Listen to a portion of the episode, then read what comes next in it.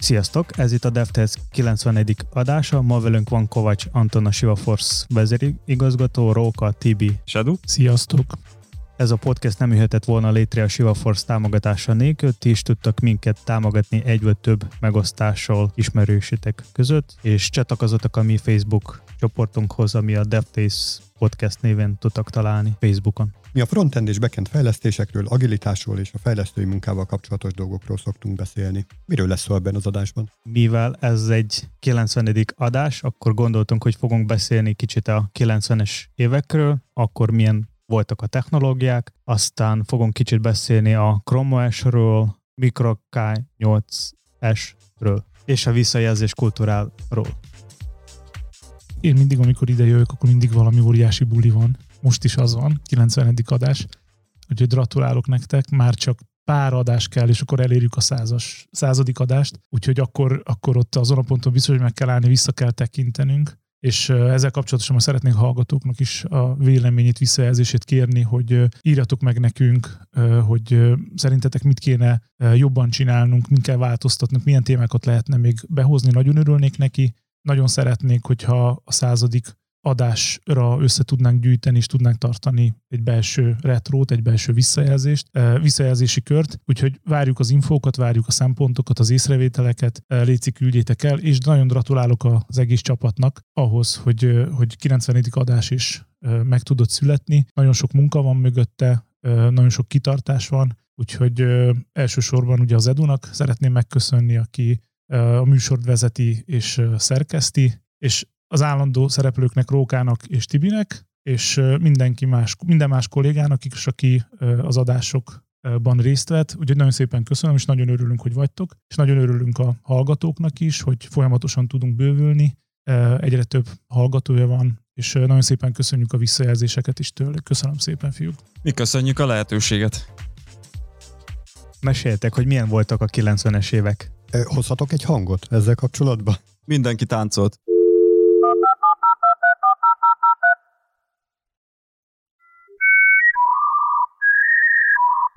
Ismerős, ismerős hang. Megvan? Ismerős. Ez szerintem minden házba felzendült. De az, ez inkább Várva a, a csodát. de ez inkább a 90-es évek eleje volt, nem? Tehát azért a 90-es évek második felében, vagy Nekem a 2000 akkor, az, körül- ne, akkor volt. Tehát én, én a 90-es évek első felében még nem neteztem, meg számítógépem se volt. Tehát utána így Aha. a vége felé már volt, és akkor volt ez a recsegős 56K-s behívós. Nekem is ilyen Móka. 97-98 körül volt ez. Előtte semmi. Na jó, én 94 óta netezek, 90, hát 90, 94, igen, 94 óta, és uh, 10 megabites vonalam volt 95-ben. Hogy? Az, az, Sönhet Zoltán Műszaki Egyetem, fiúk. Jó helyen Ja, kell lenni. A műsz Azt hittem, hogy a és a szobában. Nem, nem, a Műszaki Egyetemen volt. Tehát ott tök- tök- nagyon komoly, nagyon komoly hálózat ki volt építve. Le volt szabályozva, hogy hány hálókártyát, mekkora forgalommal, tehát hogy azért ott nyilván lehetett huncutságokat így üzemeltetni is, mert, mert tényleg elég jó volt az egyetemi háló, elég gyors volt az egyetemi háló. Úgyhogy ö, ö, így, így igazából az első weboldalt, azt valamikor 94-ben ö, néztem meg, és pont, pont, ö, pont ezen kezdtem el gondolkodni, hogy vajon akkor milyen browserek voltak, tehát milyen böngészők voltak, és ö, a legelső böngésző az a Mozaik nevű böngésző volt, amit, amit így használtam. Ez 93 és 97 között élt. Akkor, amikor, tehát így megjelent, és gyakorlatilag letarolta a piacot, mert, mert ilyen 87%-os ö, részesedése volt a piacon. Hát suta volt, volt rajta backgomb, előre-hátra, reload stop, tehát mindaz, amire igazából szükség van, és utána 94-ben megjelent a Netscape. A Netscape az, az egészen, hát ugye fölszaladt nagyon, 95-ben már 80%-os volt az ő részesedése, vagy 80 fölött, 80 pluszos, és ö, 99-ben viszont visszaesett 30-ra, mert, mert hát jött a Internet Explorer, ami Hát tudjuk 95-ben mi, hát tudjuk mi. igen, a 95-ben jelent meg az Internet Explorer, és úgy kezdett, hogy az első pár évben ilyen 5-10%-os részesedése volt, és utána robbant be, tehát gyakorlatilag ö, 97-ben ö, még ilyen 30% körül volt a részesedése, és 98-ban 50, 50 volt a Netscape meg ő, tehát hogy ők így osztott, osztoztak a piacon, és 98-ban 80 százalék. Bocsánat, 99-ben lett 80 százalék. De ez nem azért, mert a Win 95-98-ba beépített volt? Biztos, biztos, hogy ez is hozzájárult. De azért funkcionálisan sem volt rossz. Tehát, hogy ahhoz képest, így, így annak idején én is emlékszem, hogy én nagy Netscape fán voltam, de utána volt egy olyan pillanat, amikor én is az ilyenre átváltottam, mert, mert Azt szerintem funkciókban... hatos lehetett, tehát a hatosban volt körül. nagyon sok olyan funkció. Mert én emlékszem, hogy még akkor oktattam is, hogy inkább netsképet használjanak a négyes ilyen helyet. És ugye volt az Opera még. Igen. És az Opera az úgy egy százalék körül maradt is így a 90-es években. De hogy még mielőtt... Már az akkor volt Opera? Igen. Azt, Igen, én nem tudtam, hogy ez ilyen régi. 96-os az Opera. Wow. 96-os, akkor jött ki az első verziója. És, és így még mielőtt így a, ez a HTTP és a www világ megjelent, a legelső ilyen egyetemi kereséseket, amikor ilyen kutatási anyagokat, az nem is www-n, meg nem is HTTP-n, hanem most esett le, hogy az, az így gofferrel, ha így kell kiejteni, nem tudom. Igen, így kell. Én csak papíron találkoztam vele egyébként. Én élőben találkoztam vele, tehát én azzal kerestem. Az egy ilyen HTML szerű élményt adott, tehát gyakorlatilag egy konzolon lehetett, így, tehát olyan, mint hogy most megnyitná egy ilyen szöveges böngészőt, valami hasonló, tehát ott is voltak hivatkozások, de, de annyira bonyolult volt a szerver oldalon definiálni a dokumentum, hogy igazából nem terjedt el, mert hát ilyen vadász Pilóta vizsgás. Vadász, vadászpilóta vizsgás volt az elkészítése, és a HTML úgy robbant be, és úgy terjedt el, hogy ott nagyon-nagyon leegyszerűsödött a szerver oldali. Tehát kliensként nagyjából ugyanez volt az élmény. És képzeljétek el, hogy ennek a protokollnak a támogatása, ez egészen, egészen 2002-ig benne volt az Internet Explorer-ben. Az Internet Explorer azt támogatta ezt a protokollt, és akkor utána 2002-ben vezették ki. Tehát addig támogatva volt. Én még arra emlékszem, hogy az első böngészőknél nem voltak a tabok. I- igen. Igen, igen, igen külön ablakokat. Mindig Igen, tehát minden kell. külön ablakba kellett. Hát ugye emlékeztek arra, hogy volt ez a nagy pop-up hell, most, most divekkel csináljuk ugyanezt, de hogy akkor külön ablakok nyíltak mindenre. Aha. Hát hiszen, hiszen Windows, tehát hogy akkor így gondolom, ahhoz akarták tartani magukat. És ugye, hogyha megnézzük a magyar internetet, akkor próbáltam vissza, vissza emlékezni, hogy mit olvastam, és az Internettól nevű újságot olvastam, az volt a hírportál, így, így arra határozottan emlékszem, hogy a napi rutinba benne volt, és most bemásztam az Internet Múzeumba, és egy 96-os szájtot, 96-97-es szájtot sikerült visszavarázsolnom, és ott volt az Opel Astra reklám. Tehát, hogy így meg, meg, sem jelent az internet, még el sem terjedt, de már ott volt az Opel Astra reklám, tehát én szerintem a reklám az kb. olyan idős az interneten, mint maga, maga az internet, így a lakossági részén. Azt tudom, hogy Budapesten az egyetemeken volt először, meg a kutatóintézetekben volt internet, és elsősorban az ilyen tudományos anyagok cserére használtak, megosztásra, levelezésre használtak, és utána így az egyetemeken kívül megjelent így kereskedelem, tehát lehetett rá előfizetni. Valamint lehet, hogy egyszer azt kéne csinálni, hogy a Földházi Csaba kollégámat meg kéne hívni az adásba, mert ő, ő még azt nem tudom pontosan, hogy hogy hívták azt a hálózatot, tehát így egymáshoz modemen keresztül becsatlakoztak, és úgy osztották meg a, a dolgokat. Tehát nem, nekem ez a világ ez nem volt meg, én, én ebből kimaradtam. Én olyat csináltam, hogy nem lehetett ilyen sorosportos kábelt kapni, tehát nekem kellett átforrasztani, de hogy ilyen sorosport sorosporthoz kapcsolva, és úgy tudtam adatokat küldeni egyik gépről a másikra. De ők valahogy így egymás közt megosztották. Tehát volt egy valamilyen telefonos hálózat, most nem, nem tudom, hogy pontosan mi a neve, de hogy ők így egymást hívogatták, és, és úgy terjedt az adat, tehát ilyen peer-to-peer hálózat volt, tehát nem egy ilyen internet, hanem így, így modemmel összekapcsolódtak. Tehát fölhívtad a haverodat modemen, és akkor éjszaka ott kicseréltétek, ami nálad volt, meg nálam, aztán nézeget. Lehet, hogy majd egyszer erről mesélne. Tehát, hogy... Miket mondtak én ebbe az időben, még szerintem a, a pohára kötött spárgával próbáltam kommunikálni egy haverokkal, az utca egyik végéből a másikba. Na jó. Komolyan. Nekem egyébként a startlap van, meg az ment akkor nagyon. Jó, az már lehet, hogy később is. 2000 környék. Igen, az 2000 környék, de emlékszem, mindenféle tematikára volt, külön startlap oldal, és ott össze volt gyűjtve, tehát ilyen link gyűjtemény volt konkrétan, és amúgy csomó hasznos info volt akkoriban rajta, de szerintem még most is üzemel lehet, ennek, egy, ennek ugye a párja volt, tehát ilyen típusú katalógusa volt az Alta Vista, ami worldwide szinten próbálta nagyon hasonló dolgot létrehozni, tehát ilyen tematikus kereső, és ott is a keresők piacon is a 90-es években nagy változás történt, mert az Alta Vista az ilyen 25, 96-ban 25 százalékos részesedése volt piaci részesedés, és nagyjából nem volt egy kiugróan kiemelkedő szereplő, hanem mindenkinek kb. ennyi volt. Tehát, hogy volt a Yahoo, volt a nem tudom, Alta Vista, tehát hogy ezek így nagyjából, az, amúgy a Yahoo az csak 97-től van, vagy 97-ben volt 12 százalékos részesedése, tehát hogy azelőtt ennél még kisebb volt, és 97-ben jelent meg az MSN is, az volt a Microsoftnak a, a, a keresője, és a Google pedig 98-tól már szerepel, és így nagyjából ilyen 5%-kal indult. 12%-on zárt a Google, 12%-os részesedése 99-ben, és ugye 2010-ben meg 68%-on landolt, és 20, 20-ban meg, meg, meg 78, tehát hogy nagyjából 10%-ot tudott elérni 10 év alatt, és így az alatta lé, utána van egy kínai ö, kereső, ugye 10 év alatt, tehát 2010-től 2020-ig annyi változás történt ebben a listában, hogy mindenki nagyjából pici maradt, csak a második helyre bejött egy nagy kínai kereső. Hát gondolom tálamilag megmondják, hogy azt kell használni. Igen. Hát nem tudom, de, de hogy, de hogy ugye Kínában nagy, teljesen más, tehát internet szempontból mindenre megvan a helyi alternatíva. szokása, alternatíva, és ugyanez van Oroszországban is, tehát Oroszországban nincsen államilag előírva, hogy, hogy te használj a Yandexet, Viszont ott, ott inkább a Yandexet használnak, és nem a Google-t. Nem tudom, Edu, neked ezzel kapcsolatosan milyen emlékeid vannak? Hát ugye én még csak azt emlékszem, hogy még a 90-ekben nem használtam nagyon internet, de a 2000-ekben elején ott, amikor így tanultam, meg iskolákban, meg más helyeken, akkor leginkább a Yandexet szoktunk használni. Tehát a Google az akkor csak indult, és nem volt annyira elterjedt, meg nem is volt annyira jó, mint most és akkor a Yandex az leginkább volt divatos. És, és ugyanúgy a, a lokál, tehát ugyanúgy, ahogy nálunk volt annak idején a Viv, ugye, vagy mi volt a neve? Iviv. Iviv, Iviv, köszi. Tehát Iviv volt, ugy, ugyanúgy megpróbáltak ilyen iskolát, tehát nagyon sok helyi kezdeményezés volt, csak az látszik, hogy ezek a helyi kezdeményezések Oroszországban, meg Kínában megmaradtak.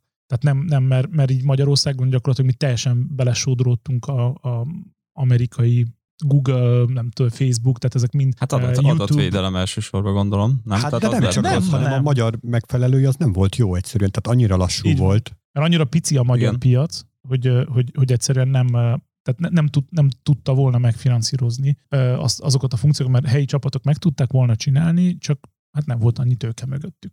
És ezért egy idő után gyakorlatilag átálltak. Másra viszont Oroszország, vagy orosz piac, meg kínai piac nagyon nagy, tehát ott helyi piacra dolgozni megéri, mert hogyha sikerül létrehoznod egy országos szoftvert, akkor abból elég jó el vagy. Tehát ott, ott a Yandex körül lett egy komplet ökoszisztéma, ott a Ram, Rambler, vagy igen, volt egy Rambler, de Van. Az, hát most már nem annyira, és szerintem nagyon lement. Tehát az kb. mint egy Yahoo most. Aha. A Rambler az... Jó, de lett egy Rambler csoport.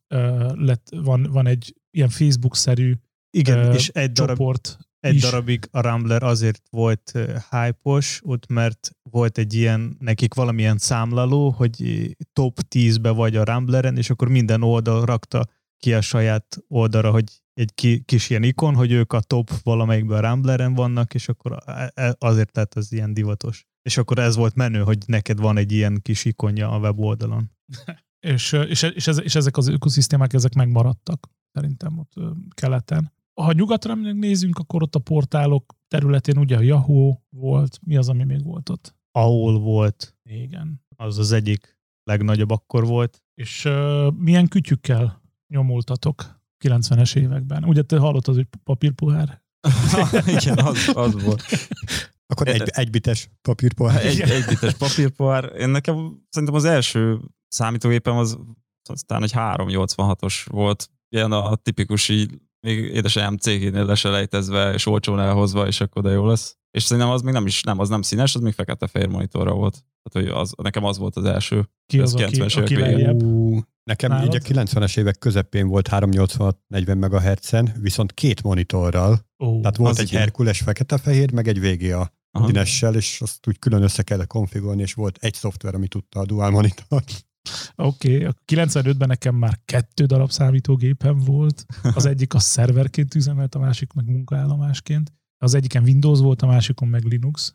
És ha jól emlékszem, akkor kernel frissítés az úgy ment, hogy este elindítottunk, elmentünk sörözni, és akkor reggel néztünk, hogy megakadt-e, vagy ja, lefutott-e az upgrade. Tehát, nagyjából azok már 386-osok voltak, de, de nekem előtte is, ugye gyakorlatilag a, a szerver az ilyen doboz volt, vagy ilyen PC, tehát ilyen doboz, viszont a munkaállomásom az, az mindig is notebook volt. Akkor még egy Toshiba notebookom volt, ami hát majdnem 5 centi vastag volt. Arra emlékszem, hogy így Tepsi becenevet tényleg olyan volt, mint egy tepsi messziről. És, és, és azelőtt pedig még egy notebookom volt, ami az Atari Portfolio névre hallgat. Ezt érdemes megnézni így az interneten az Atari portfóliót, mert az, hogy jöttek azt az Arnold Schwarzeneggeres filmet, amikor így megmenti a világ, Terminátor, ó, oh, bocsánat, ja. mondom, név memóriával problémáim vannak manapság. Tehát így a Terminátor filmben a kölyök, amikor oda megy egy bankautomatához, akkor pont egy ilyen Atari portfóliót kap előtt, amikor így bedugja és feltöri az automatát, és kiadja a zsét. Nem, tehát, hogy azon keresztül... Te így csináltál ilyet? Nem, nem, nem, nem, szigorúan nem. Onnan jött az ötlet, hogy ilyet kéne venni. Nem, nem. Én azt utólag vettem észre, de hogy ilyen gépet kaptam 92 környékén, egy ilyen német ismerősöm, egy Albert nevű német ismerősöm, odaadtam, mert ő már nem volt annyira mencsi, ez egy, ez egy amúgy maga az Atari, az egy, az egy ilyen 98-as, 98-ban lett bemutatva, és így Magyarországon inkább, inkább bocsánat, 89-ben lett bemutatva, és Magyarországon inkább 91 után lehetett kapni, és akkor nekem 93-ban lett, tehát ugye akkor a vasak nem pörögtek ki ilyen gyorsan, tehát hogy ez még egy ilyen nagyon-nagyon mencsi dolognak számított. Ez egy 80-86-os van rajta, maga, tehát 4 MHz-es proci van rajta, és 128 kilobyte RAM, és 256 ROM volt rajta. Gyakorlatilag egy ilyen DOS, azt hiszem, hogy né, nem tudom, mert maga a képernyő az 240 pixel szer 64-es volt. Ez pont kifért rajta 8 sor, tehát így, tehát, az, tehát én az elején még az egyetem, tehát nem az egyetem, hanem így 94, az pont még egyetem előtt, ebben jegyzeteltem, tehát ez volt az, amit magammal tudtam elvinni, és C-ben meg turbopaszkáltam, már írtam rá egy ilyen ablakos operációs, hát nem rendszert, hanem inkább egy ilyen GUI framework akkor is már, már ilyenek, ilyenekben gondolkodott. Három darab elemmel működött, 63, tehát ilyen kverti billentyűzet volt rajta, és, és így volt egy, egy pár kiegészítő hozzá, tehát lehetett ilyen soros párhuzamos portot ilyen kívülről, meg volt egy ilyen memóriakártya, amire így rá lehetett menteni.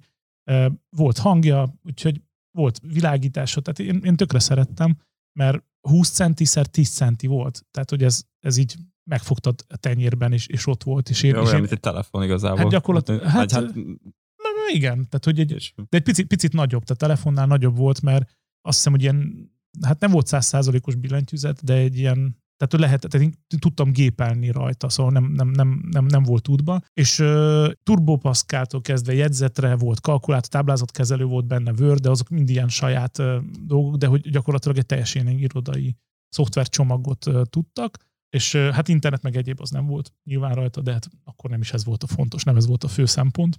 És uh, 90-es években nekem még egy kütyön volt, ami nagyon meghatározta, ez a pager, nem tudom, hogy megvan-e nektek, személyhívó nevű cucc. Nincs meg? Nem tudjátok, hogy mi az? Nekem is volt hasonló. Ah, Oké. Okay. hogy, hogy én tudom. Igen, tehát létezik egy olyan fogalom, amit tudják, hogy személyhívó. Gyakorlatilag még mielőtt bejött volna a mobiltelefon, mobiltelefont az 98-ban volt az első mobilom, tehát így nem, nem, a, nem az első között, vagy nem, nem az első hullámmal, amikor így lehetett, hanem inkább a második hullámmal. Tehát a haverjaimnak már volt mobilja, csak nekem így nem volt rá szükségem, mert én a személyhívóval ezt tudtam pótolni sokkal olcsóbban. Tehát a személyhívónak volt egy havi előfizetési díja, és ez úgy nézett ki, hogy volt egy telefonszám, ami hozzá volt rendelve az én személyhívomhoz, ez 0650-es telefonszám volt, ami most ugye a Digin. és ha valaki felhívta azt a telefonszámot, akkor egy operátorot bejelentkezett, és te tudtál nekem üzenetet hagyni, az operátor ezt begépelte, és én egy másodpercen múlva már a saját személyhívomon ezt el tudtam olvasni. Tehát gyakorlatilag tudott küldeni egy ilyen üzenetet nekem. Gondolom, hogy elkezdte a filmet a vészhelyzetben, ott is személyhívókkal rohangáztak a dokik, mert a műtőkben, meg egyebekben, tehát hogy a mobiltelefonok sokkal erősebbek voltak, tehát ott bezavarták a szívbetegeket. Nem? Tehát nem mobiltelefonja van, az, volt az orvosok, most nem tudom amúgy, hogy mi a helyzet Amerikában, hogy személyhívók vannak-e, vagy nem. Most egy-két, találtam egy-két fánt, aki így összerakott, meg, meg létrehozott egy olyan személyhívó hálózatot, hogy 5 kilométeren belül tud, tud saját magának üzenetet küldeni, de hogy ez, ez is nagyon jó volt, meg tökre szerettem, mert hogyha valaki keresett, akkor személyhívón átdobott, oda mentem az első fülkéhez, és visszahívtam, mert ugye a telefonkártya mindenkinek ott volt a zsebében, de, de akkor, akkor, akkor vált nagyon igazán érdekessé ez a téma, amikor megcsináltak egy e-mail gateway-t hozzá. Ez azt jelenti, hogy volt egy e-mail címem, és arra az e-mail címre valaki küld valamit, akkor én a személyhívóra megkaptam. És ez 160 karakter volt képes megjeleníteni egy üzenetben, ezért az e-mailt az feldarabolt a 160 karakterenként, és négy darabba lett, tehát összesen 4 160 karaktert kaptam meg. Na ez viszont már tökéletes volt az üzemeltetésre, tehát gyakorlatilag nekem a zsebem az, hát ugye most van a, a DevOps Alert, Slack csatorna, ahol jönnek ezek az alertek, de ez nálam 95 óta csörög. Akkor még személyhívón kaptam, hogy a szerver hibázik, vagy valami erről van, akkor én a személyhívóra megkaptam. Úgyhogy ez, ez, így, ez így, hát ez már eléggé sok éve van, 25 éve. Oké. Okay. Úgyhogy, úgyhogy itt, itt, itt még ilyen, ilyen kütyük voltak. Aztán nyilván 98-ban ez már SMS formája, tehát SMS-re váltott, viszont az SMS az annyira, tehát ott az elején volt még olyan, hogy, hogy így valahogy fizetni kellett oda, nem, nem emlékszem, de hogy, de hogy kijött egyértelműen kijött az, hogy a személyhívó olcsóbb. Tehát így egy havi díjas, fix díjas, hogy olcsóbb volt nekem. Úgyhogy még a személyhívót elég sokáig használtam a mobil mellett, és utána egy idő után már annyira beestek az SMS és egyéb árak, hogy ott már 2000 környékén már olyan okos, hogy 99-2000 környékén már ilyen Packet PC, Hewlett Packard Packet PC telefonom volt, és az már így az internetről jöttek a notik meg. Pff, az már ilyen... ilyen nagyon menő volt. A, nagyon business volt. Tehát, hogy, hogy, de, de hogy én napi szinten használtam, mert, mert, mert akkor is már, már így üzemeltettünk nagyobb portálokat, meg fejlesztettünk nagyobb portálokat, és pont ezt néztem, hogy, hogy a, a, így, így a, a bocsánat, és pont azt néztem, hogy, hogy így 98 környékén az első banki komoly portál így Magyarországon, az az MKB lett, amit, amit így, így közreműködtem annak a létrehozásában, tehát hogy a, a, én voltam a fejlesztési igazgató abban a cégben, aki ezt csináltam, és 99-ben pedig az OTP bank lett a, az ügyfelünk, és annak a portált csináltunk, tehát hogy azóta van. És ö, már nem néznek ki jól azok a, a szájtok, így az archívumban, mert hiányoznak képek belőle, de hogy maga, maga a design ezekben az oldalakban, az ilyen táblázat vezérel design volt. Ugye, Úgy. az hát a táblázat igen, vezérel még... design. akkor még az ment. Még, a, még azért én később kezdtem foglalkozni a net, internetes világgal, de még akkor is ment ez a táblázatos felépítése az oldalaknak. Nekem mondjuk először a, a front page volt, én ott találkoztam először honlapkészítéssel, és ott még simán ment, meg a inline stílusok, meg mindenféle dolgok. Meg a font tag. A font tag, igen, igen. És, igen, a, igen. és a sok-sok-sok scroll bar. Tehát ugye legalább három frame igen, frame, ja, ja, igen, igen, mindenhol scrollbárok voltak úgy, a weboldalon. Az, az, az. Kellett húzigálni őket. Az, azokat mi ilyen simán csúnya oldalaknak neveztünk, tehát hogy azért az, az nem volt annyira szép. Hát meg, hogyha egy, egy dizájnos oldalt akartál csinálni, akkor igazából ott a, úgymond a fejlesztési időnek legalább a fele az a Photoshop, vagy Photoshop, a Paintbe, vagy, vagy utána Photoshopba történt. Volt Photoshop már? Volt, volt, igen, csak hogy ha a saját példámból indulok ki, azért először nem volt, és a, és akkor emlékszem, hogy ki kellett magdosni, tehát igazából utána már csak így be kellett passzintani ezekbe a frémekbe azokat a képeket, aztán fú, de szép lett az oldal, olyan, teljesen jó. És javascript mikor találkoztatok? Hát én emlékszem, akkor még középsuliba jártam, és ott a számtek tanárom készült valamilyen számtek vizsgára, és ő JavaScriptet tanult, és úgy néztem rá, mint egy félistenre, de amúgy nem fogott meg, mert csúnya nyelvnek tartotta meg minden. Viszont lehetett vele olyat csinálni, azt mutogatta, és most így kerestem direkt ilyen kódot. Olyan kód, ami az egér kurzort követi valamilyen kis képecskékkel vagy, vagy szöveggel. Hát borzasztóan idegesítő, de akkor nagyon menőnek tűnt. És a, és a, és a sok popápra emlékeztek? Ú, hát igen. Az most is megy. Igazából. Csak nem külön ablakban. Csak nem külön ablakban. És milyen oprendszereitek voltak a 90-es években? Nekem 90, 98 volt az első, a Windows 98, de az se a 90-es évek, szerintem már 2000-es évek eleje lehetett. Előtte meg hát ez a doszos ki az, aki dolgozott 3.11-essel? Ah. Ja, persze. Tehát én 6.22-es dosszal kezdtem, azt utána valamiért vissza kellett mennem ötösig, abból volt egy német változatom is. Oh, yeah. az, az, nagyon rossz volt. Valamilyen munka kapcsán az kellett. Aztán 3.1-est is használtam, azt még suliba oktatták. MT 4.0. Igen, az is megvolt. az, az ugye az volt a Corporate Edition, vagy egy ilyen ott a tanszéken, ahol én dolgoztam, ott NT 4 voltak föltelepítve, és a szerver meg Novel szerver volt. Nem tudom, emlékeztek, vagy hallottatok-e ilyenről? Az csak mellettem zümmögött, tehát ahhoz nem nyúlhattam hozzá, de láttam.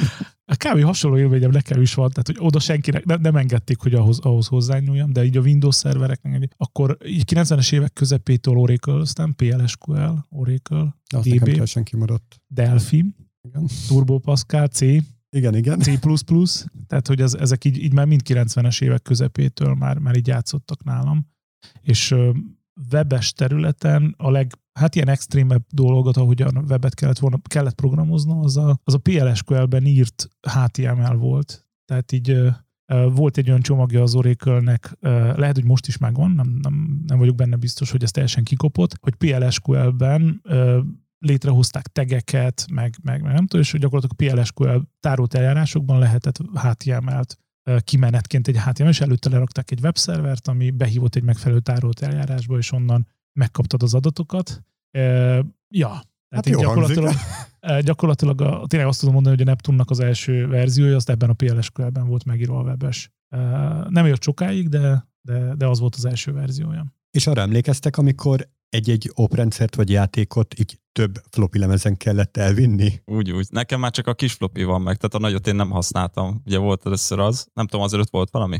Nekem Ó, az van persze, meg, hogy Nagynál is volt még nagyobb. Még nagyobb. Az Ma, 525-ös is. meg volt a Magnó kazetta. Ja, Tehát, kazettás. azért, azért így a, az a Commodore 64 Igen, időben, vagy nem tudom, ott mentek van. ezek talán. Aha. Commodore 64, Commodore 4, tehát azok, azok mind ilyen kazettások voltak. És akkor Aha. utána az ZX Spe- Spectrum, Az kimaradt nekem. az kimaradt. De az még inkább 80-as évek vége, Igen. tehát hogy az így 90-es évek előtt volt. De utána jött a floppy, ez a, mit te is mondtál, ez a három pont, nem tudom, Három és feles. Három és feles feles? floppy, ja. És nekem külön bőröndöm volt, floppy bőrönd, amiben az összes floppy benne volt, és úgy mentem az Stílusosan. ismerősökhöz telepíteni Windows Word-öt, meg egyebet, hogy vittem magammal a floppy bőröndömet, és az nagyon mencsi volt, így kinyitottam, és mindenki elájult attól, hogy mekkora floppy bőröndöd van.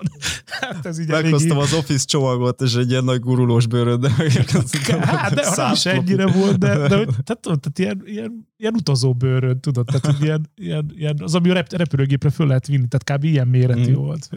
Hát egyébként az elején azért egy floppy elfért egy oprendszer, és csak ut- tehát így a 90-es évek közepétől gyakorlatilag a három, nem a hármas, de hogy a, a Windows-tól vált az na- nagyon elterjedt, hogy sok floppit használunk erre. Hát azért, tehát 93-ban már Windows, meg egyebet Office-t, az már, az már több flop is volt. Tehát Igen. ott 10 floppy, meg plusz 3, meg plusz 10, még egyszer. Tehát, és, és az így, mivel lassan olvasta be, ezért egy Wordnek a telepítése is eltartott fél órát, egy órát, mire, mire így fölmászott rá. És e- erre mondjuk megváltás volt a CD, amikor megjött. Ú, hát az egész CD-t elfoglal, mert van rajta egy 10 perces videó, vagy nem is 10 perces volt.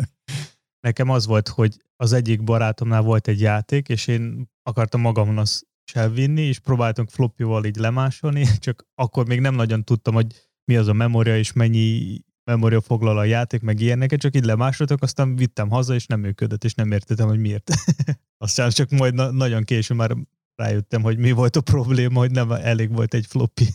Ja, igen. Az, ahogy mondtál, hogy 90-es években minden más volt. Minden más volt. De jó volt szerintem, amennyit én éltem benne, hát, vagy amennyire emlékszek. Igen, hát nekem még a, ami eszembe jut, az nem teljesen az internetvilága, de köthető ahhoz, hogy ugye a, a zene, tehát hogy reg, rengeteg zenehallgatás, ugye ez nálam még a kazetta volt az első, aztán már később a CD, de hogy amikor bejött, tehát otthon is volt internet, akkor hogy mekkora élmény volt, hogy le lehetett tölteni legálisan a Real.com abban az időben, amikor tehát föl is mászott, ő volt az egyik, tehát a tíz leglátogatabb oldalak között ott volt. Aha. Neki volt egy ilyen böngészője, amit utána MP3, fú, nem tudom, hogy hívják azt a barna kis dobozkát, valami MP3, nem tudom, hogy hívták azt a playert.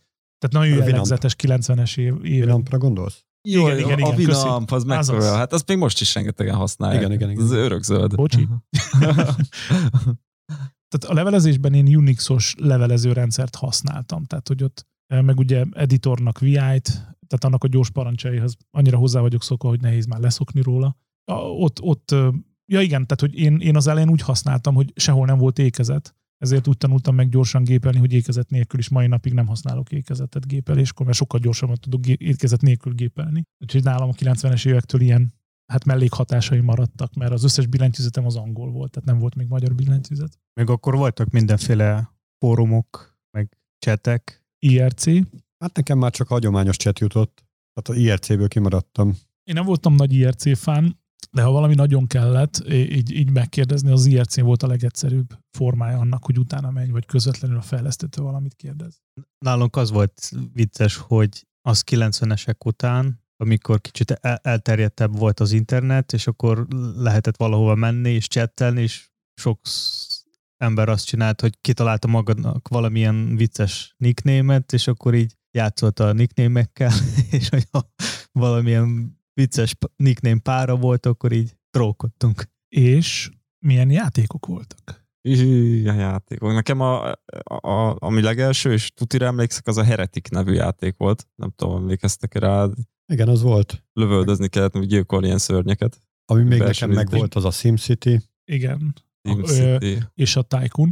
Ja, az volt a kedvenc. Az Azt a csak roller szeretem, coasteres. Meg- Az, idő, az időnek a 90%-a az vasutas tájkonnal töltöttem, Ja, ja. hogy végig játszottam, vagy tízszer az elejétől a végig, az, azt nagyon szerettem. Meg, meg egyszer így a szobatársainkkal együtt rákattantuk a Doomra, tehát így nem volt nagy tehát a szo- szobánk nem volt ilyen nagy játékos, nem tudom, sokkal nagyobb fánok voltak, és egyszer valahogy a Doom az így beférkőzött a szobánkba, és így, és így elvesz, elvesztünk két hétre. Tehát így két héten keresztül, hál' Istennek szorgalmi időszak volt, éjjel-nappal toltunk és lőttünk egymás hálózaton. Szóval az, az brutál volt. És, és abban tényleg az volt a jó, hogy nem, nem egyedül játszottál, hanem úgy, úgy együtt. Az, az, az, nagyon, az nagyon kemény volt. Arra határozottan emlékszem, hogy ott már szóltak ránk, hogy így folytatjuk tovább, akkor ez így nem lesz jó. Hát meg a, a ugye Pac-Man dolgok, meg a, volt az, a, hogy bombát leraksz, és akkor fölrobbantod a szellemeket. Bomberman. Bomberman, az volt, na, az is. Mortal Kombat. Ja, hát a is jó, mortálok. igen. igen. Á, hát csak azok is már rohadjanak, meg több flopisek voltak egy idő után, azt azért ment az szenvedés. De a, hogy, csak hogy mutassa azt, hogy abban az időben, az már megint csak ilyen 2000-es évek elején inkább lehet, hogy mennyire más volt a tárgyilagos megbecsülése dolgoknak, hogy, hogy akkor a szám volt, hogy egy CD-n kaptam egy ilyen játékcsomagot, rajta volt rengeteg játék, és azt nagyon így megbecsültem, megörültem neki, hogy hogy külön borítót rajzoltam rá, elneveztem, adtam neki címet, hogy egy CD-n a legjobb játékok, szépen megrajzolva a borító, minden, és az így, ah, tök király volt, hogy volt egy ilyen, és most meg már az így letöltöd, ott van kész játszol, nincs ez a... Hát az- most attól függ, hogy milyen az internet. 100, Hát- gig, 100 gigás játékot nem annyira gyorsan lehet letölteni, vagy nem hát mindig. jó. Hát próbáltuk ki az 5G-t. Igen. És azt tudtátok, hogy 95-ben jelent meg a PHP? Én 96-ban már PHP-ztem. Én 96-ban már PHP-ztem, és ott ö, arra emlékszem, hogy, hogy így volt, 90-es évek végén volt egy ilyen nagy valamilyen szabványváltás, most nem emlékszem pontosan, de arra emlékszem, hogy így újra kellett tehát, hogy újra, újra kellett így, így megszoknom a dolgokat, tehát, hogy volt valamilyen stílusbeli váltás, vagy, vagy másképpen kellett, tehát, hogy ott volt valamilyen nagy váltás, és emlékszem, hogy csomó kódba bele kellett nyúlnom, és így a visszafelé kompatibilitásnak a fontosságát az úgy beégett a, a, tudatomba, hogy az miért fontos, amikor saját bőrön ezt megtapasztaltam. Nagyon nagy megváltás volt a PHP akkoriban, mert gyakorlatilag a webes alkalmazásokat Perlben, ha valami olyasmit akartál használni, ami ilyen, ilyen lightosabb, akkor a Per volt az, ami lightos volt, mert ha nem Per, és ugye a Perlben templétező még nem volt akkoriban ilyen, ilyen fi- kifinomult, tehát hogy ott gyakran kódból, meg volt egy-kettő őrült évfolyamtársam, aki meg C-ből tolta. Piszkusul gyors volt, de, de nem. Tehát az nem az én utam volt. Hát az adatbázisnak meg a PostgreSQL volt valahogy nálam a, a, az első, és így határozottan emlékszem, hogy, hogy olyan korán akartam használni a Postgre-t a, a PHP-vel, hogy, hogy, hogy még bágos volt. Tehát, hogy ott még, még, még voltak problémák, és így, és így több bágra be, be, beszaladt, vagy belefutottunk, de utána meg, meg valahogy nagyon-nagyon gyorsan kijött, és 98-ban már nagyon magabiztosan és stabilan lehetett használni. Tehát ott, ott, már, ott már jó volt, tehát nem volt vele probléma. És ugye a 90-es évek végén már a, azt hiszem, hogy az OTP, az első OTP, annak voltak olyan részei, amik már PHP-ben futottak. Én akkor jártam általánosba, és szerintem a számítástechnika óra is nagy szám volt, hogy egyáltalán megjelent nálunk, mert nem tudom, előtte szerintem nem volt, és ilyen kezdetleges gépeken kell tanulni, és a, hát a, a Comenius logó volt még, amin elkezdtek minket tanítani ilyen programozásra. Lehet, hogy még most is él, vagy nem tudom, de azt, azt tudja, hogy rengetegen használták abban az időszakban. És az, és az azért jó, mert nagyon jó fejleszti a, az algoritmus képességedet, tehát én mai napig ajánlom azt, hogy, hogy azzal kezdje a, mindenki a programozás tanulás, mert, mert, mert hogyha egy konkrét nyelvvel kezdesz, teljesen másképpen alakul ki a, a felfogásod. Ez érdekes, mert amikor én először számtek órára mentem, akkor mondtam a számtek tanárnak, előtte már könyvtárból így okultam, és akkor mondtam a tanárnak, hogy én programozni szeretnék, ő meg leültetett, hogy jó, jó, persze, azért csináljam a Word házit, és akkor átírtam ott az AutoExec batot, és kiírta, hogy vírus van a gépen, és egy pausz nyomott utána, akkor utána megértett, hogy tényleg. Odatta a logót, az gyakorlatilag két óráig kitartott nekem, tehát két tanóráig kitartott, mert akkor rájöttem, hogy paraméterben nem lehet változót átadni, vagy valamilyen nagyon basic dolog.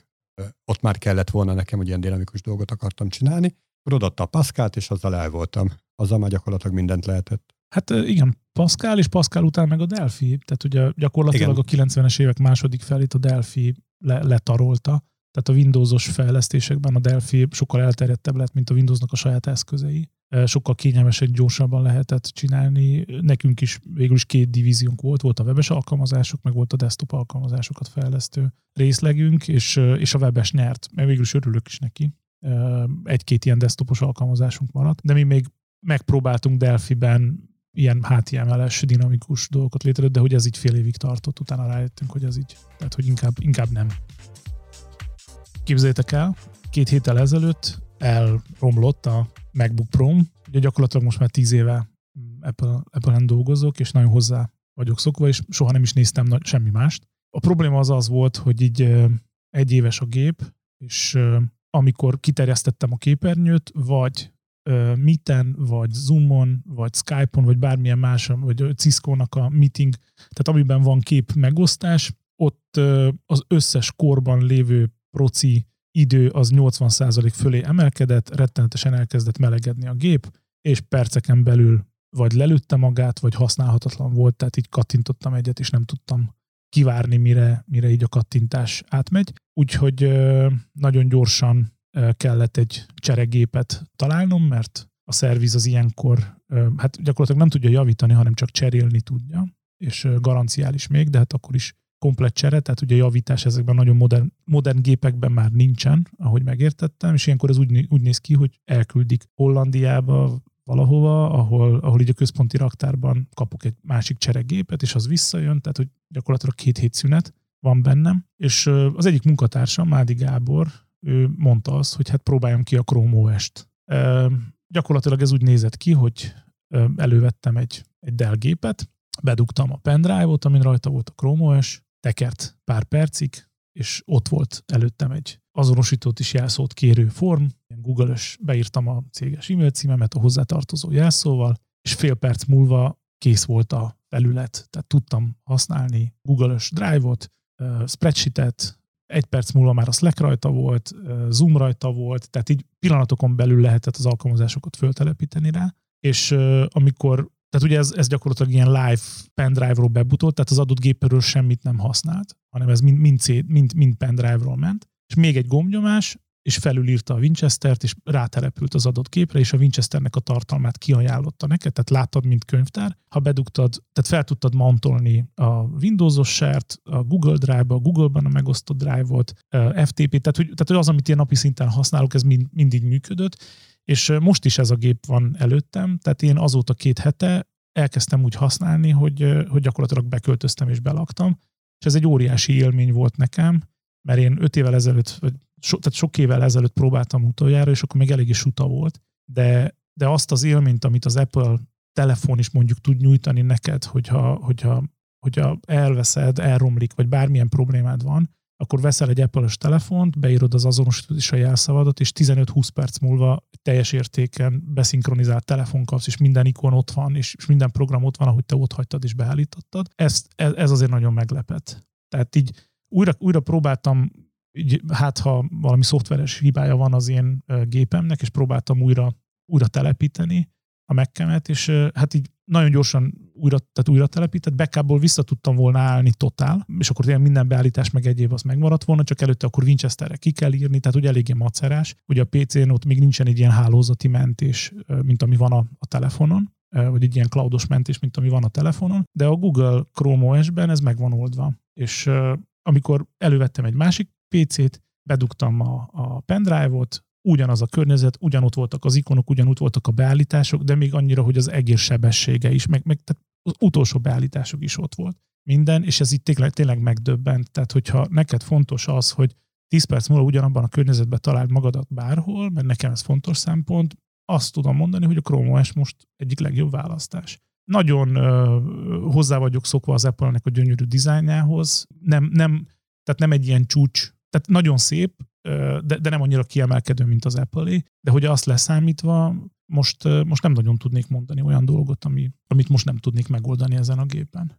Ezt kérdeztem volna egyből, hogy Várj, tehát hogy egy ö, pár évvel ezelőtt a Chrome-nak az nagy húzása volt, akkor még nem volt Chrome OS, és ezzel reklámozták, hogy az összes beállításodat a böngésző el tudja menteni, de akkor ezt kiterjesztették az OS-re is. Sőt, gyakorlatilag, ha végig gondolom most az édesanyámat, az édesanyámnak számítógépére, hogy őt nagy rettenetesen idegesíti azt a sok ikon, meg azt a sok menüt, amit ott össze-vissza kell kattingatni. Tehát neki bedugom a Chrome OS-t, amikor találkozom, meg ki fogom rakni azt a hat ikont a kedvenc szájtjairól, amit ő, amit ő szokott nézni, meg a YouTube, meg a nem tudom, csatornákat, és ez lesz az ő desktopján, tehát úgy tudod testre szabni, hogy pont az annyi ikon lesz rajta, mint amit ténylegesen használ. És ez, ez, ez a Windowsban, meg a Mac-en sem megvalósítható jelenlegi formájában. és van valami olyan, ami itt nem valósítható meg, és Windowson vagy Mac-en igen. Találkoztál valami olyasmivel?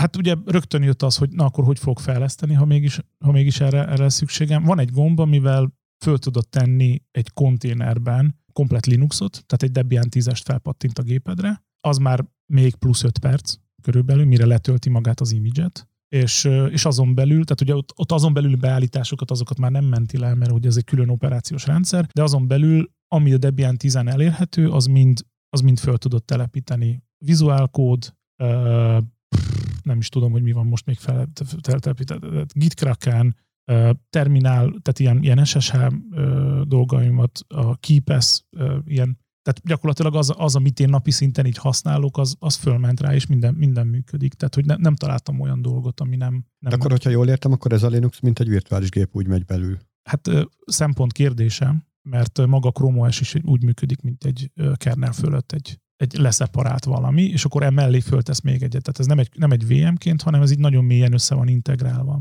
Régen a Gábor még mesélt, hogy egy picit, tehát hogy ott voltak problémák, hogy hálózatból nem látták egymást, vagy nagyon teljesen más hálózaton jelentek meg, de hogy most ezt így sikerült úgy összekapcsolni, hogy, hogy így mindent lát és jól megosztja, úgyhogy én adok neki egy óriási nagy lájkot így ennek a kezdeményezésnek.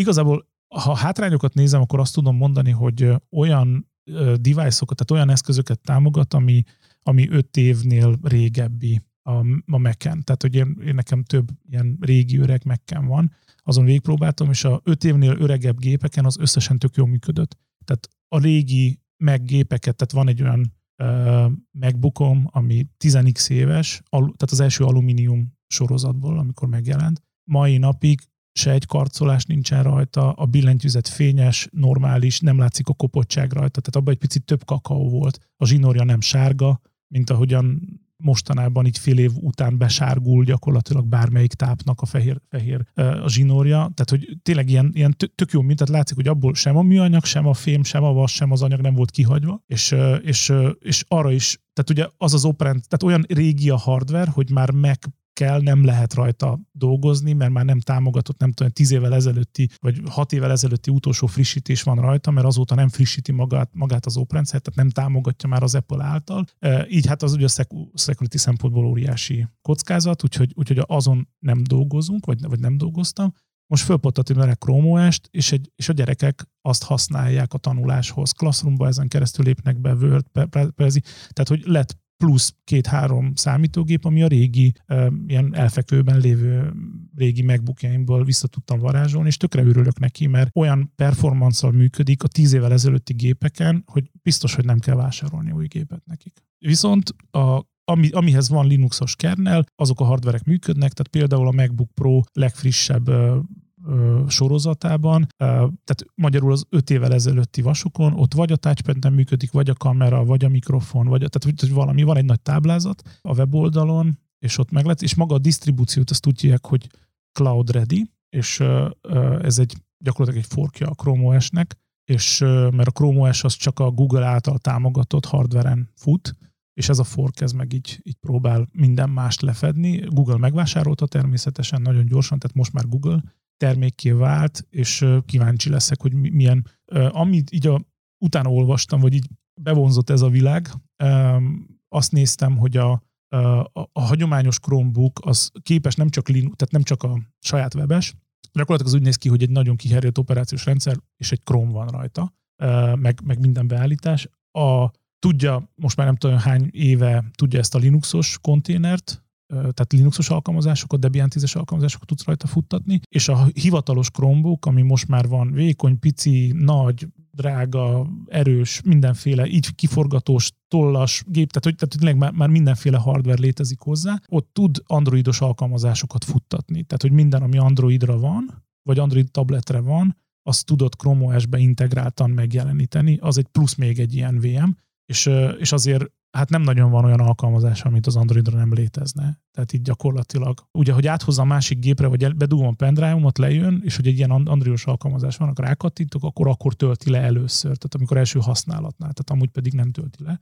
De hogy élményben azért, azért nagyon, nagyon meghatározó volt az elmúlt két hétben. Kell neki mindig uh, internet kapcsolat, vagy lehet offline-t is használni? Offline-on te, te mikor használni? voltál olyan helyen, ahol nem volt internet kapcsolat? Én, én próbáltam visszaemlékezni, öt percen keresztül, még egy erdőn keresztül jöttem autóval, akkor nem volt internet, de utána visszajött. Tehát, hogy én nem Ukrajnával nagyon... például. Oké, okay. jogos, de ott is van ilyen, ilyen dominóhoz hasonló feltöltés, amit három napon föl lehet tölteni. Csak vicceltem, de ott ha? mondjuk nincs 5G vagy 4G, az nem van, De 4G van. igen, van. Elég nem... jó le, lefedettség most már. Tehát, hogy... Hát én azért tudom mondani, hogy nem messze Pesttől azért a 2G is beficcen. Tehát, hogy így egy megabit per szek az, az konstansul jön jó róka, de annak idején az volt a kiválasztás, hogy te árnyékba legyél, nem? Tehát, hogy sikerült csak, tehát, hogy tor- tornyok állása, de hogy elméletileg, elméletileg, ha ezt így bejelented a szolgáltatóknál, akkor ott, ott azért változás kell, hogy legyen ezen a téren. Tehát, hogy ez egy lakott terület, és ilyen rossz minőség, akkor, akkor szolgáltatónak írni kell többször, vagy Twitteren is, meg Facebookon Kétszer is. meg, meg volt, eddig sajnálták. De hogy igen, tehát ilyen szempontból ez, ez online jó használható. Hát ugye a Drive-nak van egy ilyen offline-os verziója, tehát hogy a táblázat is egyebeket azokat tudsz így offline használni, vagy, vagy internet kapcsolat nélkül, de hogy ez az egész az arra épül, hogy ezek az alkalmazások elsősorban webesek. Tehát, hogy, hogy inkább az 5G, az 5G korszakból inkább az jön, hogy még erősebb és még, még jobb minőségű állandó kapcsolatod lesz, és ez ilyen szempontból paradigmaváltást fog jelenteni ezen a téren, és szerintem ez az oprendszer. Ugye Windows 10 is próbál valami hasonló edition kijönni, ami ilyen nagyon vékonyka és nagyon picike és nagyon nem tudom. Az Apple-ben nagyon sajnálom az, hogy, hogy, hogy nincsen touchscreen-es notiuk, mert azt mondják, hogy hát az az iPad, tehát ugye nem akarják kiherélni az iPad Gondolom én, ez csak egy hipotézis, hogy nem akarják az iPad-jüket kiherélni, és ezért nincsen, de, de hogy ez nekem ez nagyon hiányzik. Tehát így, így sokkal jobb lenne egy csomószor előkapni a tollat, aztán egy picit belefirkantani. Tehát ez... És a biztonság szempontból mennyire jó egy ilyen eszköz használni, vagy a Chrome OS-t? Mivel vannak mondjuk ilyen törvények, ami nem engednek bizonyos dokumentumokat felhőbe tárolni. Hát tény és való, hogy, hogy, hogy a magyar bankbiztosító is nem tudom milyen világban vannak olyan előírások, amik az adott ügyfélnek a dokumentumait megtiltják az ilyen cloudban használni, és a Chrome OS-ben beépített ilyen pluginok vannak, amik a hagyományos seren vagy szamba seren lévő fájlokat meg tudják nyitni, és ugyanoda visszamentik. Tehát neked nem kell, azt nem kell cloudba fel, feltolnod, nem kell cloudba használni, hanem ugyanúgy tudsz használni, mint egy Mac vagy egy Windowsos seren lévő, vagy gépről a seren lévő drive. Jó, akkor ő nem fog automatikusan szinkronizálni sehova. Nem, a tartalmat nem, tehát ő a beállításokat szinkronizálja. Tehát amit felraksz Google Drive-ra, az felszinkronizálja Google Drive-ba, de a Google Drive az egy mappa a sok között. Tehát ott a lokálisan a Winchester, ami ott van, azt nem szinkronizálja sehova. Kivéve, ha beállítod, hogy azt is szinkronizálja Google Drive, de defaultban nem. Még egy témát szerettem volna behozni. A, ugye a Kubernetes OpenShift világ az az, ami eléggé közel áll hozzám, és sok időt és energiát fektetek be munkatársaimmal együtt, hogy, hogy ezt a technológiát, ezt hirdessünk, mert szerintem ez a jövő IT üzemeltetési, alkalmazás üzemeltetési platformja, és megjelent egy nagyon érdekes új disztribúció, az a neve, hogy Micro-K8S, illetve hát ez már egy régebbi disztribúció, tehát, nem, tehát pár éve létezik, viszont most érte el egy olyan szintet, hogy, hogy érdemes már így beszélni róla. Gyakorlatilag a, úgy hirdeti magát a Micro K8S-es platform, hogy ez egy nulla opsos, tehát zero ops Kubernetes fejlesztők és IoT számára. Ez prod állapotban van, tehát most már kifejezetten ajánlják is. 1.19-es Kubernetes a stabilan támogatja, a 20-ban 1.20-as verzióban ott találtunk még hibát, és úgy kell elképzelni, hogy mondjuk egy Debianon vagy egy Ubuntu-n egy parancsal fölmászik két-három perc alatt a, ez a Kubernetes verzió, tehát hogy úgy tudsz lokálisan egy Kubernetes Mac-en, Linuxon vagy akár Windowson, hogy, hogy a parancs kiadás után két perc múlva már egy teljes értékű Kubernetes clustered van, ki vannak hagyva belőle azok a részek, amik így a cloud szolgáltatáshoz kell, a cloud integrációhoz kell, tehát és csak azok a részek vannak benne, ami a lokális futtattatáshoz szükségesek, és ezáltal nagyon, nagyon vékonyka lett, nagyon kevés memóriát fogyaszt, és ezáltal egy picit úgy érzem, hogy gyorsabb is. Hogyha prod ready, akkor mennyire magas a rendelkezési állás? Mit, mit tud biztosítani? Hát ez egy nagyon érdekes kérdés, meg köszi, meg jó kérdés, hogy úgy oldották meg, hogy ha te elkezded növelni a nódoknak a számát, tehát hogy fölteszel egyet, majd utána ehhez a, a nódhoz, mint szerverhez hozzácsatla, vagy ehhez a clusterhez hozzácsatlakozva még egy nódot, meg még egy nódot, és ha jól emlékszem, akkor ha eléri a hármas számot, akkor ő azonnal átvált belülről egy HA megoldássá, tehát hogy ez egy high availability megoldással, és automatikusan elkezdi a szerver komponenseket több példányban egymás közt szinkronizálni. Tehát, hogy a workerek száma eléri egy bizonyos számot, azt hiszem, hogy három vagy négy, akkor ő automatikusan átvált H-ra, anélkül, hogy neked ebbe bele kellene nyúlni.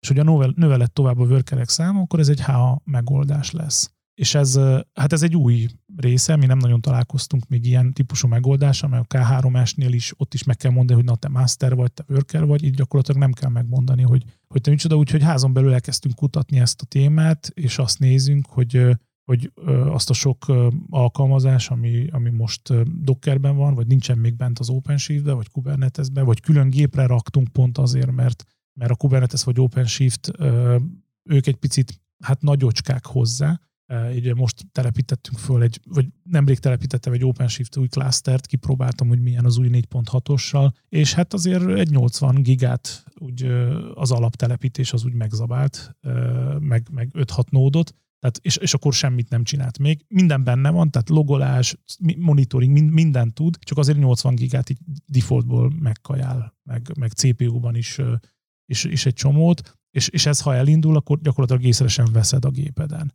Tehát ha Debianod van, vagy ubuntu van, ezen a kettőn én kipróbáltam, letöltöd magát a csomagot, elindítod, és tényleg két perc múlva ott van a Kubernetes clustered, és, és megy. Úgyhogy, úgyhogy nagyon megdöbbentő feeling. Nyilván az egész világ, vagy azt gondolom, hogy az egész világ ebbe az irányba megy, hogy ez már így egy nagyon egyszerűen használhatós dolog lesz, de hát ajánlom, próbáljátok ki. A fejlesztők nagyon gyakran szeretnének kipróbálni fejlesztés közben, Kubernetesben a, a, a dolgokat, és ugye ezeket az eddigi workflow az úgy nézett ki, hogy lokálisan nem nagyon használtunk Kubernetes, hanem inkább szerveren.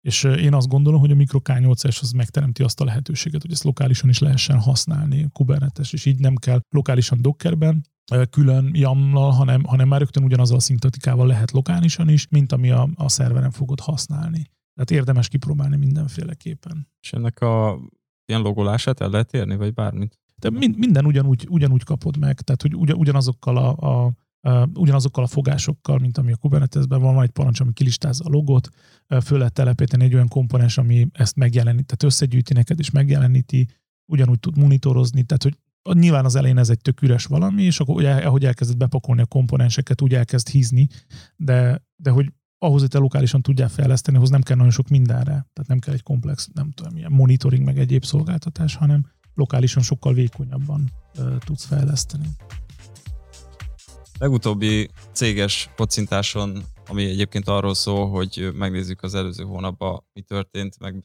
mindenki elmondja, hogy miben haladtunk előre, mik voltak a sikerek, miket sikerült elérni. Előjött az a téma, hogy, hogy igazából milyen fontos is a visszajelzés, és hogy a visszajelzésnek a kultúráját mindig szem előtt kéne tartani, és bátorítani gyakorlatilag mindenkit, hogy, hogy építő jellegű visszajelzéseket mindenképp adjon, akár javaslattal együtt is, hogy adott dolgon hogyan lehetne javítani, még jobbá tenni, stb. És ezzel kapcsolatban beszéltük, hogy jó lenne pár szót mondani témáról. Anton, neked mi lenne az a kiemelt dolog, amit így legelőször megemlíteni ezzel kapcsolatban? Én a legelső vállalkozásomat és a mostanit is úgy építettem föl, hogy a visszajelzésnek a, tehát a visszajelzés az a egyik legfontosabb pillére annak, hogy a cég sikeres tudjon lenni. Én azt gondolom, hogy egy olyan cég tud csak sikeres lenni, ahol azt lehet mondani, hogy főnök szerintem nincs igazad, ezt, ezt nem így kéne, hanem amúgy kéne csinálni. És azt gondolom, hogy egy olyan cég, ahol ez, ez, ez így tilos, vagy, vagy nem szabad, vagy, vagy félnek az emberek, annak sokkal nehezebb dolga van, neki sokkal nehezebben fog tudni fejlődni, az innováció az nem fog tudni egyszerűen érvényre jutni, és mivel pont azt látom, hogy, hogy, hogy ennek egy-két jelét látom, hogy, hogy ez így kezdene gyengülni, ezért azt gondolom, hogy ez egy olyan téma, amivel, amivel menni kell, és ennek a fontosságáról beszélni kell, mert nagyon sok aspektusa van a visszajelzésnek, több, többféleképpen lehet magát a visszajelzés kultúrát megfogni, vagy ennek a mechanizmusát megfogni.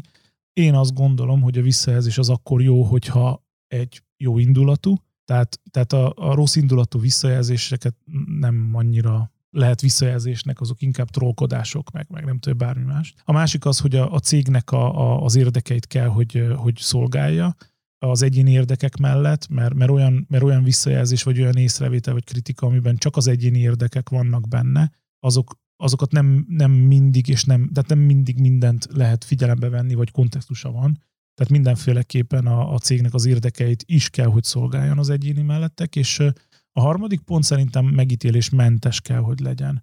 Tehát ha, ha, ha így állunk hozzá, akkor, akkor én mindenkit arra bátorítom, hogy ő adjon visszajelzés, és mindenkit kérem arra, hogy ez gyakorolja, ha bár tudom, hogy ez így elsőre akár ijesztőnek is tűnik. Magyarországon nem egy elterjedt dolog. Tehát nem szokás ez, hogyha valaki máshol, más munkahelyen szocializálódott, ahol esetleg a munkahelyével fizetett azért, mert visszajelzett, akkor nagyon nehéz erre rávenni. Igen, Róka, ez egyes számú probléma, hogy ugye nőtt a cég, több mint 30%-ot nőttünk, rengeteg új kolléga érkezett, és mivel a kollégák azok más helyen is szocializálódtak, egyszerűen félnek adni visszajelzést, azt gondolják, hogy, hogy az a jó, hogy a főnöknek mindig igaza van, és én, én meg, meg vagyok győződve arról, hogy a főnöknek nem mindig van igaza, hanem, hanem a főnök úgy fog tudni hozni jó döntés, vagy a vezető úgy fog tudni hozni jó döntés, hogyha több szempont alapján rá tud nézni egy dologra, és, és ő egy, egy-két szempontot tud, tud képviselni. Tehát a kollégák együtt, egy csoporton belül, vagy egy közösségen belül ki kell, hogy egészítsék ezeket a szempontokat, és akkor lesz jó a, a döntés. Én ugye ezt ilyen lobby időszaknak nevezem, amikor mindenkinek azt mondom, hogy mondd el, hogy mit gondolsz arról, hogy ezt hogy kéne csinálni, meg, meg milyen észrevételed vannak. Nem garantálom neked, hogy utána így lesz, mert, mert sokszor még ezt is látom, hogy az ember összeszedi a bátorságát, mond egy visszajelzés, és utána nagyon megsértődik, és azt mondja, na látod, nincs értelme elmondani az én visszajelzésem, mert nem úgy lett, ahogy én mondtam. Tehát ha te azt akarod, hogy úgy legyen, ahogy te mondtál, akkor gyere vezetőnek, mert az ő idejének egy nagy részében azok a dolgok történnek, ahogy ő mond tudod. De, de, hogy, de hogy ez az ő kötelezettsége is. Tehát, hogy, hogy attól, hogy valaki elmondja a visszajelzését, ez még nem, nem, nem azt jelenti, hogy úgy lesz, de hogyha ő ezt gyakorolja folyamatosan, akkor egyre jobb visszajelzéseket tud adni, és egy idő után sokkal nagyobb hatással lesz a döntéseire, és egyrészt, másrészt pedig az összes szempont ki lesz rakva, ami alapján sokkal jobb döntés lesz hozni. És hogy a jó döntések születnek, nagyságrendel kevesebb probléma van. Mert ha nem jó döntéseket születnek, úgy, hogy nem mondják el a kollégák a visszajelzéseket és a szempontokat, rossz döntések születnek, sokkal több probléma lesz, sokkal idegesebb lesz a vezető, e, és, és, és gyakorlatilag ez egy ilyen ördögi kör, és ezt csak úgy lehet megszakítani, hogyha a kollégák elmondják a meglátásaikat. És ezt folyamatosan gyakorolni kell. Én egy olyan, én egy olyan céges kultúrába hiszek, és egy olyan sikerbe hiszek, hogy akkor fog jól működni ez a dolog, hogy a kollégák bátrak lesznek, és elmondják ezt a részét. És a másik oldalon meg meghallgatják, és, és, és visszajeleznek, nem, nem mindig ilyen nem tudom, tündi bündi, tehát ugye továbbra sem pónik ugrálnak a, a rózsaszín szivárványok, és mindenki azt mondja, ó, köszi a visszajelzés, és én is adok, nem tudom, tehát ugye ez, ezek, ezek, ezek egy fokkal nyersebbek, egy fokkal nem tudom, hétköznapiabb, hétköznapiabb a hangulat, tehát nem egy ilyen euforikus, nem tudom micsoda, hogy ó, Uram Istenem, de jó, hogy adtál visszajelzést, hanem, hanem ahogy beszélünk egy tárgyról, te mondasz valamit, én mondok valamit, nem tudom, és a végén akinek, akinek a döntési kötelezettség rajta az meg fogja hozni a döntés, és utána, tehát előtte demokrácia van, mert elmondták a véleményt, de hogy döntés megszületett, akkor utána már diktatúra van, mert a döntéshez kell, hogy tartsuk mag. Egészen addig, amíg megint nem változtatjuk meg a döntésen. De hogy ezt a két állapotot meg kell különböztetni, és nagyon gyakran, tehát ez úgy tud elromolni, hogy, hogy, hogy a döntés előtt nem mondjuk el a véleményüket, de ha megszületett a döntés, akkor meg mindenkinek mondjuk, csak nem a vezetőnek. nem aznak, akinek hatása van az adott döntésre, hanem mindenki másnak elpanaszoljuk, hogy ez mekkora hülyeség volt, ezt nem így kellett volna csinálni, ezt amúgy kellett volna csinálni. Látod, itt mindig nem, tehát ez az általánosítás, a döntés utáni véleményadás, ez mind az, ami rombolja a céget is, és a benne lévő egyeneket. Tehát én azt gondolom, hogy aki a döntés előtt nem mondja el az észrevételét, vagy reggel a stand nem mondja ki a véleményét, nem jelzi azt, hogy itt valami probléma, az kajakra cserben hagyja az egész csapatot. Anton, és vezetőként hogy lehet jól fogadni egy kritikát, amikor mondjuk még döntés nem született meg, hanem még ilyen előkészítő dolog van, és akkor egy fejlesztő a saját szemszögéből csak annyit tud megfogalmazni, hogy ez nem jó. Nem látja az összes szempontot, ő csak azt érzi, hogy kényelmetlen. Hát ehhez is kell rutin, tehát mind a két oldalon kell, de ez úgy működik, hogy elkezdjük csinálni, tudod? Tehát ez ugyanaz, mint a gimiben, hogy ha beszélsz valamiről, vagy csinálod, a kettő között óriási a különbség.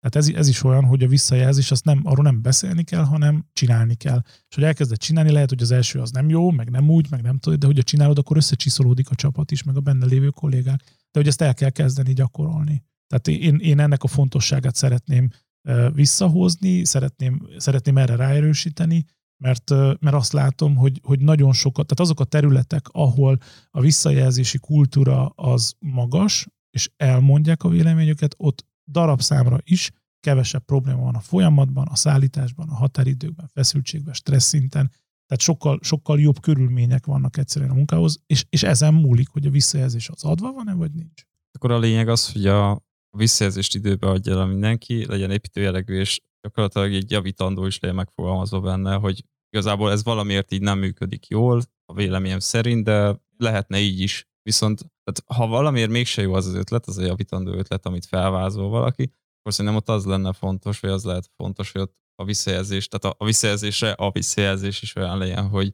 ott meg legyen értetve vele, hogy ilyen értem, hogy mit jeleztem, miért, mit akar jobbá tenni, csak egyszerűen a körülmények miatt valamiért nem lehet ezt másképp csinálni, és így jön ki a legjobban. I- igen, tehát az, és ugye ez az értelemmenti kommunikáció, amit én is próbálom minden vezetőben fejleszteni, hogy ha mi elmondjuk a, az értelmét a dolgoknak, akkor igazából utána nem is kell semmire senkit rábeszélni, mert mindenki értelmes felnőtt ember, és ő, ő saját maga is, is ugyanúgy döntene, ha ismeri ezt az információt. Tehát, hogyha ha én azt mondom neked, hogy figyelj, menjél aztán lapátoljál, az nem ugyanaz, mint amikor oda megyek, és azt mondom neked, hogy figyelj, ide kéne egy csatorna, mert ezt a kettő dolgot össze fogja kötni. Mert abból egyértelműen következik, hogy akkor mit kell tenned, honnantól, mettől, meddig, mikor kell odaérni, hogy kell csinálni.